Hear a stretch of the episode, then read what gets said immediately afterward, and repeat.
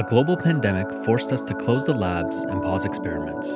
But for our lab, science has always been about building community. So today, we're chatting with fellow researchers about their experiences in lockdown. I'm Andrew Pelling, and you're listening to Quarantimes.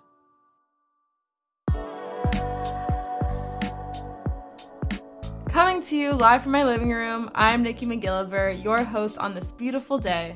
And today we're speaking to a bone growing PhD student in the lab, Maxime Leblanc Latour. Welcome, Max. Hi, Nikki. Thanks for having me. So, you're a fourth year PhD student. How has your journey developed at the Pelling Lab? Uh, I've been here with the Pelling Lab since last year of bachelor's degree, so I've been there for almost seven years now, uh, counting one year on master's, then right now in my fourth year ish PhD. I uh, was hoping actually to finish this summer, but with all's going on, uh, that's been pushing it. So I'm doing uh, research on biomaterials for uh, bone tissue engineering. Yeah, how are you specifically looking to use these plant based scaffolds, or more, what are the different elements of your thesis? So, well, it's kind of divided in three uh, sections. So, uh, before I entered the grad school with Andrew, um, Andrew and a couple of students developed this biomaterial made of uh, plant derived cellulose. And this biomaterial is really porous depending on the source of plant or fruit that you use. And if you look closely at uh, an apple, it quite matches the structure of a trabecular bone. So it's porous and it's not homogeneously but quite distributed. So we had this idea of hey, can we match the environment of a bone and throw bone cells in them?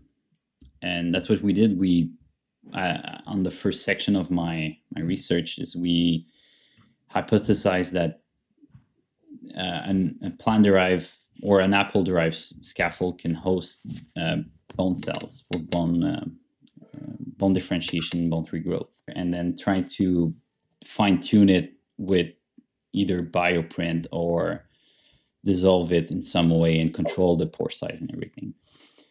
Uh, so that's kind of where I'm at right now, and uh, hopefully get back soon to get some data on that and finish.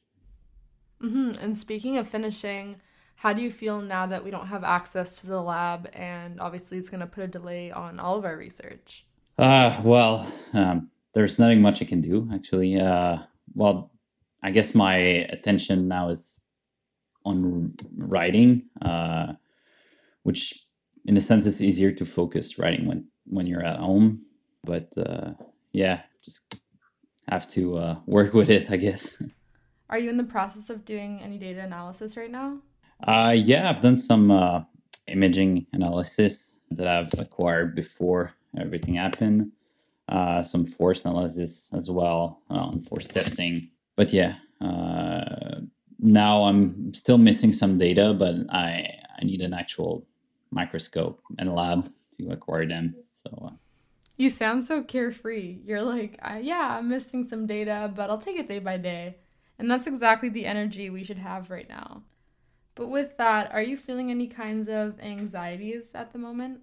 Uh, no, I'm not anxious. Uh, like you said, I just go with the flow and day by day, uh, trying to not follow the news because numbers, and that's my personal opinion, but every time I turn on the news, it's like, oh, well, the curve is flattening and blah, blah, blah. And the next day you get like twice as much cases and everything. So I don't really care about the, the numbers, but I'm not anxious as well. Um, more anxious I say of my maybe my uh, parents or my uh, girlfriend's parents getting it because they're a bit older and uh, but besides that just waiting for everything to get back to normal. Yeah and those fears exactly are why it's important that we're all properly self-isolating. Did you ever think that this degree of self-isolation would actually affect your work to this capacity though uh, well, at first, it, it reminded me of the SARS epidemic because my um, members of my family work in the in the medical industry. So uh, at first, I, I, was like, "Oh, this might be stopped in like big cities like Toronto, Montreal, and in six months, where it will be memories."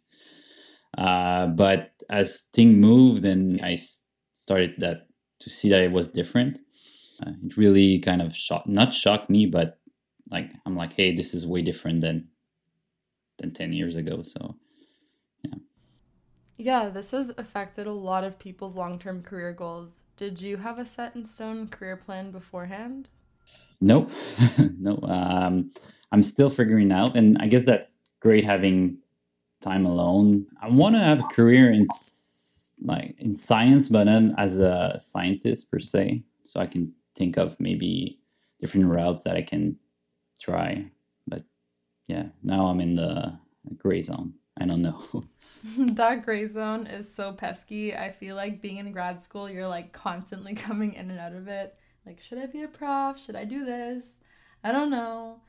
But now that you do have more time alone, do you find that you're more or less productive? Uh, less productive. Uh, yeah. Not that it's hard to concentrate, but I mean, there's so many distractions. Uh, I try to focus on blocks of hours. So doing a task for one hour, then another task for one hour, and then so keeping that time schedule really helped me. Uh, but definitely, I'm less productive.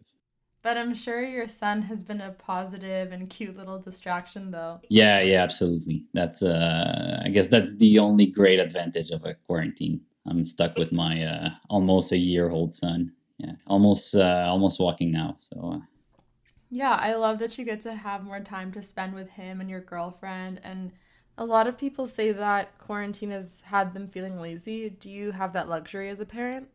It's it's hard to be uh, quote unquote lazy uh, with a kid like you're forced you're forced forced out of bed uh, every morning and uh, like maybe when he goes to sleep we try to have times for uh, ourselves uh, girlfriend and i uh, so i guess that's the time i'm lazy and how's the rest of your family coping with not seeing him are they video chatting with him at all yeah every day yeah they used to see him pretty often so I'm sure they really miss him.